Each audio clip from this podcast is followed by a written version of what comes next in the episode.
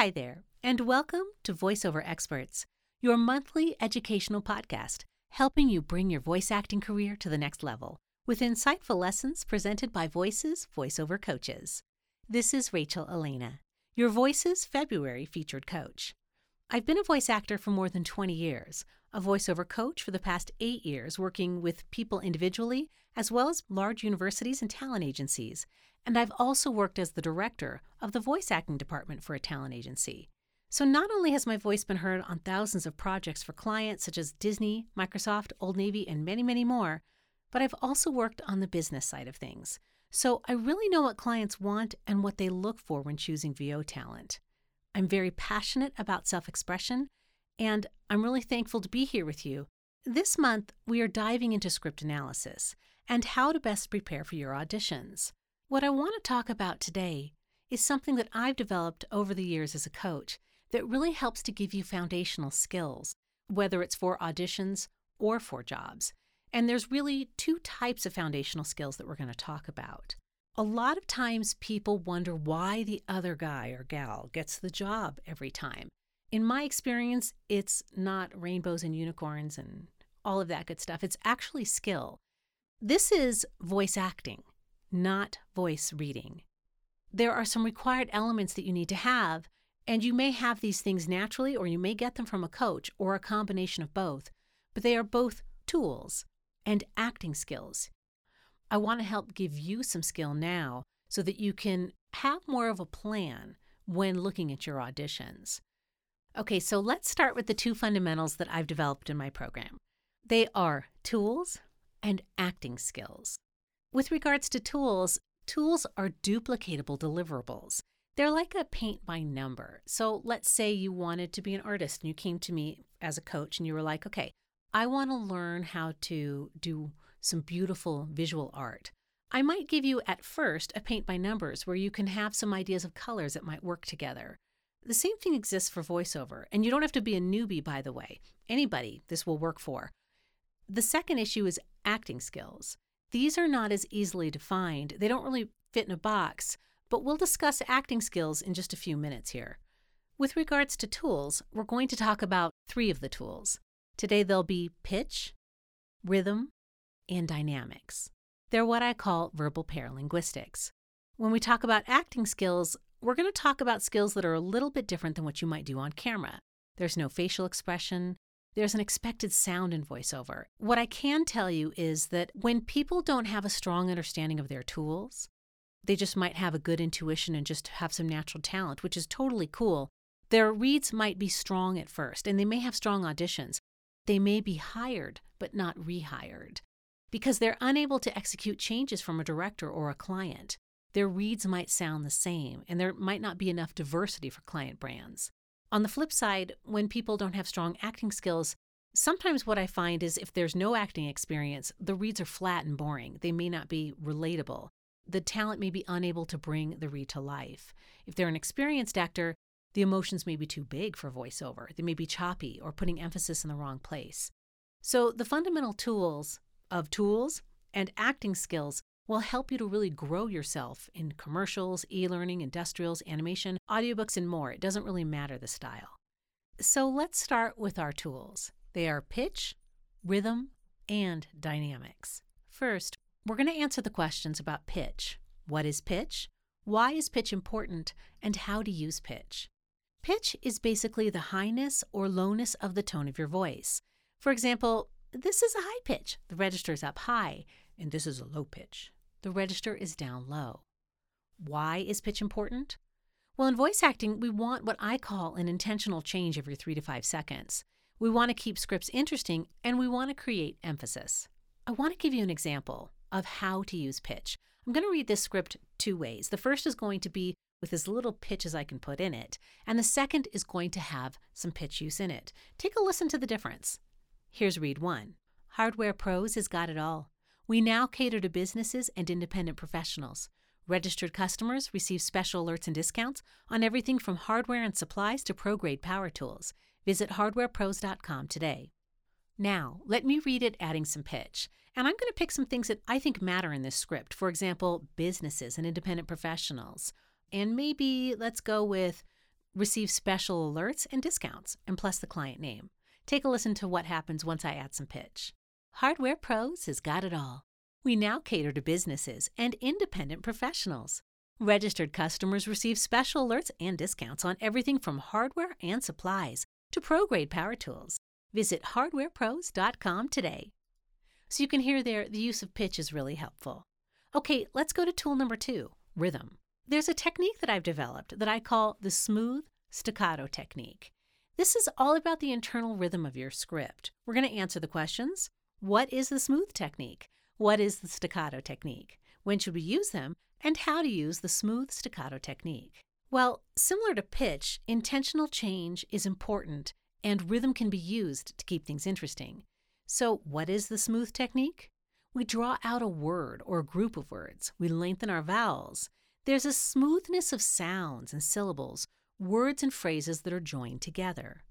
What is the staccato technique? It's short and rhythmic. You take a small rest at the end of each word, and words are detached or separated. When should we use the smooth staccato technique? Whenever we want to create imagery, drive home a point, add rhythmic diversity, or maybe break up run on sentences. Here's an example from an audiobook. I'm first going to read it without a lot of diversity in our rhythm then I'm going to add some smooth staccato. Read one. He was riding on an ocean wave when the boat rocked suddenly. He was using a sharp, clean knife to open the package from Tony. It was a stormy afternoon. Winds were fierce. Gustave was still tired from the night before. Now, let's add some smooth staccato. I'm going to look at this and I'm going to say, okay, maybe ocean wave is smooth, but boat rock suddenly is staccato. Maybe a sharp, clean knife might be staccato. Maybe a stormy afternoon might be staccato. But being still tired from the night before might be smooth. Let me add those rhythmic elements to the script. Take a listen. He was riding on an ocean wave when the boat rocked suddenly. He was using a sharp, clean knife to open the package from Tony. It was a stormy afternoon.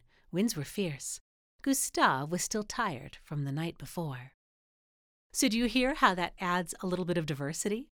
Finally, let's talk about the third tool, dynamics. We're going to answer what are dynamics in voiceovers? Why do we use dynamics? And how to use dynamics. What are dynamics in voiceover? In music, dynamics would be considered the loudness or softness. But in voiceover, it's less about volume and more about intensity. Why do we use dynamics? Natural speech is not one dimensional. And we want to mimic that. Intensity engages the audience, less intensity draws the listener in. It also adds depth and variation. How to use dynamics? Move away from your mic when you have a stronger tone.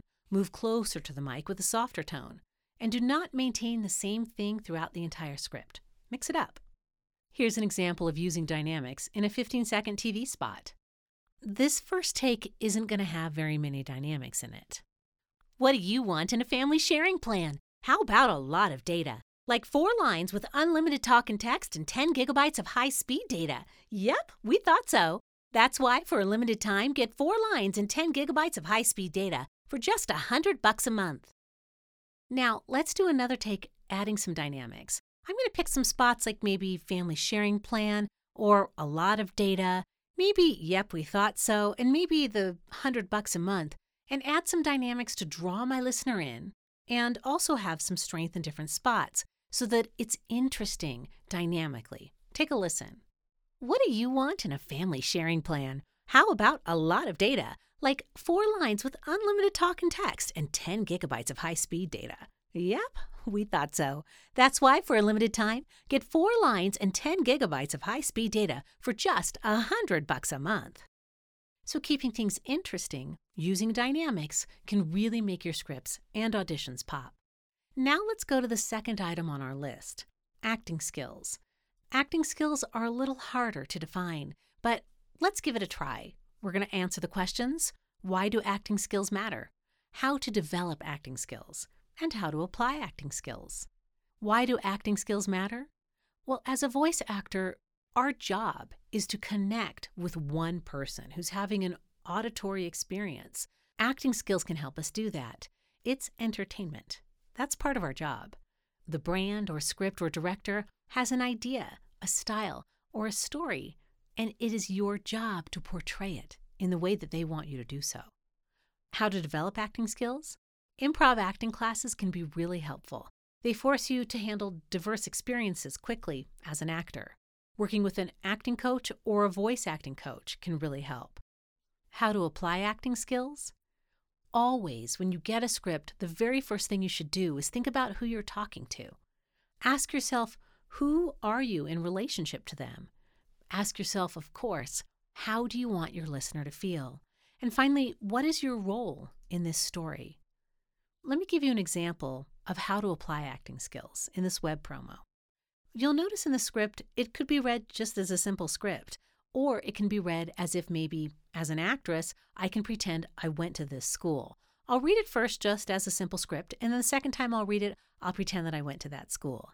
It's not what it used to be. Career and Technical Institute is so much more. A Career and Technical Institute education is about your style and your plan. What's your personality and what type of education fits you? Are you creative? The career options may surprise you, from executive chef, graphic designer, event planner, to cosmetologist. Okay, now I'm going to read it as if I am a student at that school. I'm going to put myself in the role of a student at that school and share that experience with my listener.